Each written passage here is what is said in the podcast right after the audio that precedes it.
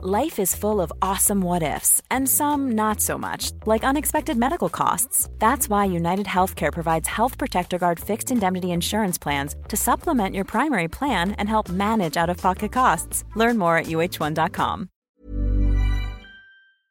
Welcome, friends, to another r slash malicious compliance video. Today we've got a crazy story involving millions of dollars. But first, a story from Mood March Totally wholesome little kid malicious compliance. I'm the youngest of five and the only girl. We grew up before remote controls existed. Whenever my parents were out, we would all sit at the living room to watch TV, and when someone wanted the channel changed or the volume adjusted, they would make me do it. If I ignored their initial requests, they would all push and shove me around until I did it. Cue the malicious compliance. Brother would tell me to turn the TV up, so I would turn it all the way up and sit down. He would then tell me to turn it down, so I would turn it all the way and sit down. This would continue until my brother just got up and adjusted it himself. I'll never understand why they didn't just punch me. They weren't above hitting a girl if that girl was their little sister, but they never hit me for it, and it never got old. Have any of you guys been old enough to know of technology that just isn't around anymore? It's not quite as comparable to not having a remote control, I mean, I remember my very first TV still had actual knobs on the television. Same thing for my microwave, it had actual just like a knob timer. But another thing that comes to my mind is VHSs, CRT TVs. And if you were really cool, you had one that had a VHS player, a DVD player, and was this big 30, 40 inch CRT massive television all in one. Do you guys have any of this old childhood technology that comes to mind when you think of those kinds of things? Let me know down in the comments. Our next story is from Papa's Blocks. You want me to only go on my break when you tell me to? Okay, I'll do just that. This malicious compliance happened years ago, and I remembered it while writing a YouTube comment. At the time, I was either in or just out of high school, and I made my money bagging groceries at the local supermarket. This job was very interesting and there was a slew of terrible people employed at my location. But this story only has a cast of two people me, the overworked, underpaid grocery bagger, and my rear end of a supervisor, let's call him Ray. Ray was an absolute jerk to everyone in the store, and nobody liked him.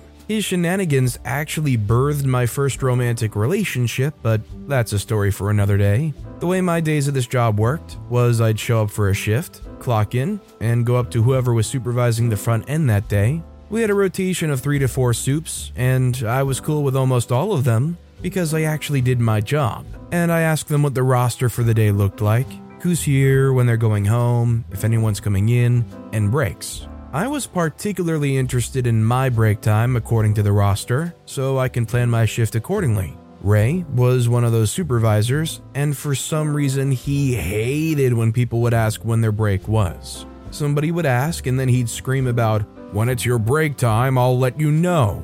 Which might have worked for the cashiers, but not us baggers, as we'd be all over the store and also out getting carts. One day I asked him when I'm supposed to go on my break, and he blew up, saying he'll let me know when it's time for my break. I work the rest of my shift, and tell someone else I'm going on my break at a reasonable time and while there's coverage. I come back from this break and he stopped me again to tell me that he's in charge of the breaks. I say nothing and finish my shift. Cue malicious compliance. A few days later, he and I are working again. I know he's gonna scream about breaks again, so I just don't ask. After all, he'll let me know, right? So instead of talking to the supervisor, what that day was Ray, and letting him know I'm here, I just start working. And I continue working, and then I work some more. Finally, I realize seven of my eight hours has gone by, and I haven't had a single break. But Ray never did let me know it was time for my break. A few minutes after I thought this, Ray somehow finds out I've been working seven hours today with no break, and he comes up screaming at me about how I didn't take a break. And how dare I, and the company's gonna get into major trouble because they worked me seven hours without a break. I'm 90% sure I was under 18, so I was still a minor, and then asked why I never took my break. I responded with, Well, Ray, you said you'll let me know when it's time for my break, and you never let me know, so I never took a break. He exploded again and screamed at me to take my freaking break now. And I finally took my 15 minute break, worked another half hour before clocking out to go home.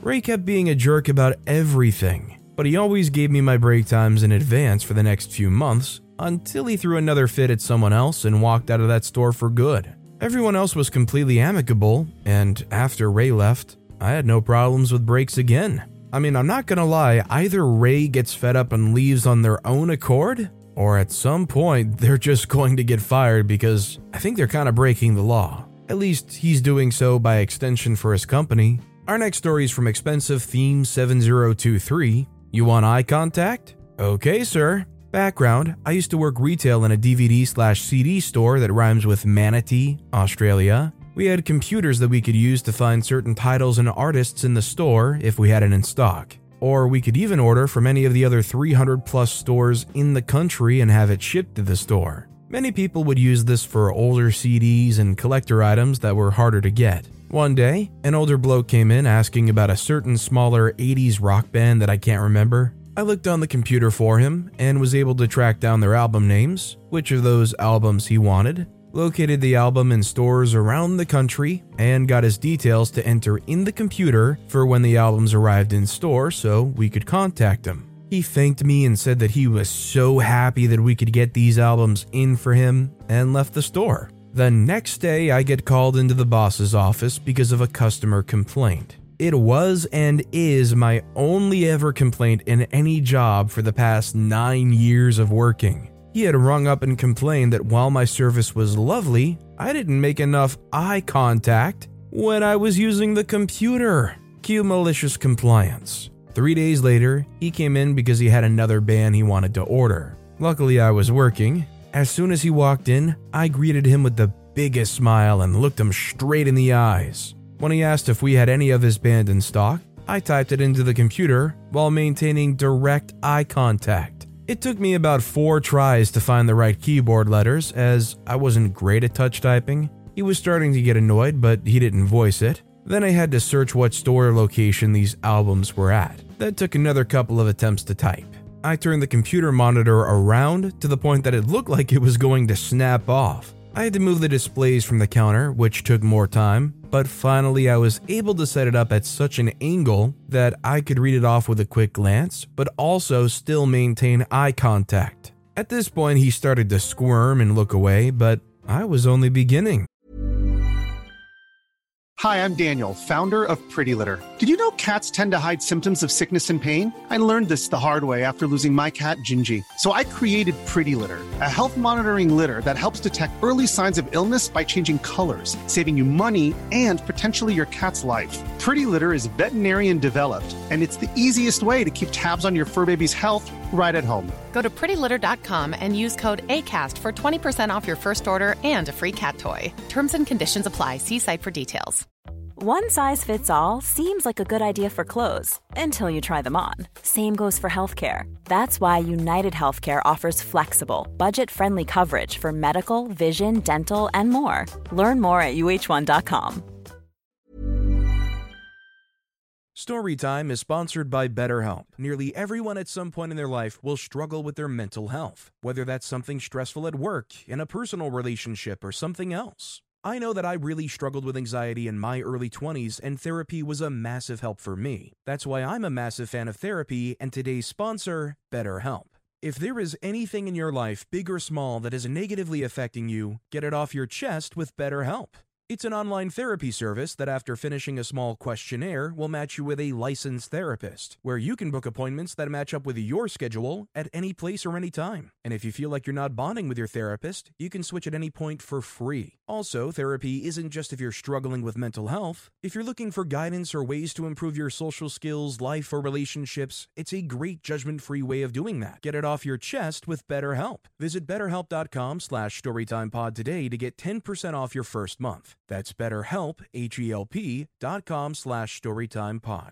Next was his details and taking his deposit, normally $10. It took me a solid six attempts to enter his details into the system, as you had to select each box to type in, and that was hard considering I wasn't looking. At this point, he'd gone rather quiet and was looking at his shoes. When he handed me his money, I still maintained direct eye contact and even dropped it accidentally out of my hand, which then led me to awkwardly slap around on the counter until my hand found it. Wouldn't want to break that eye contact looking for a few coins. After all the typing attempts, it took me an extra 10 minutes to serve him, all because I couldn't look at what I was doing.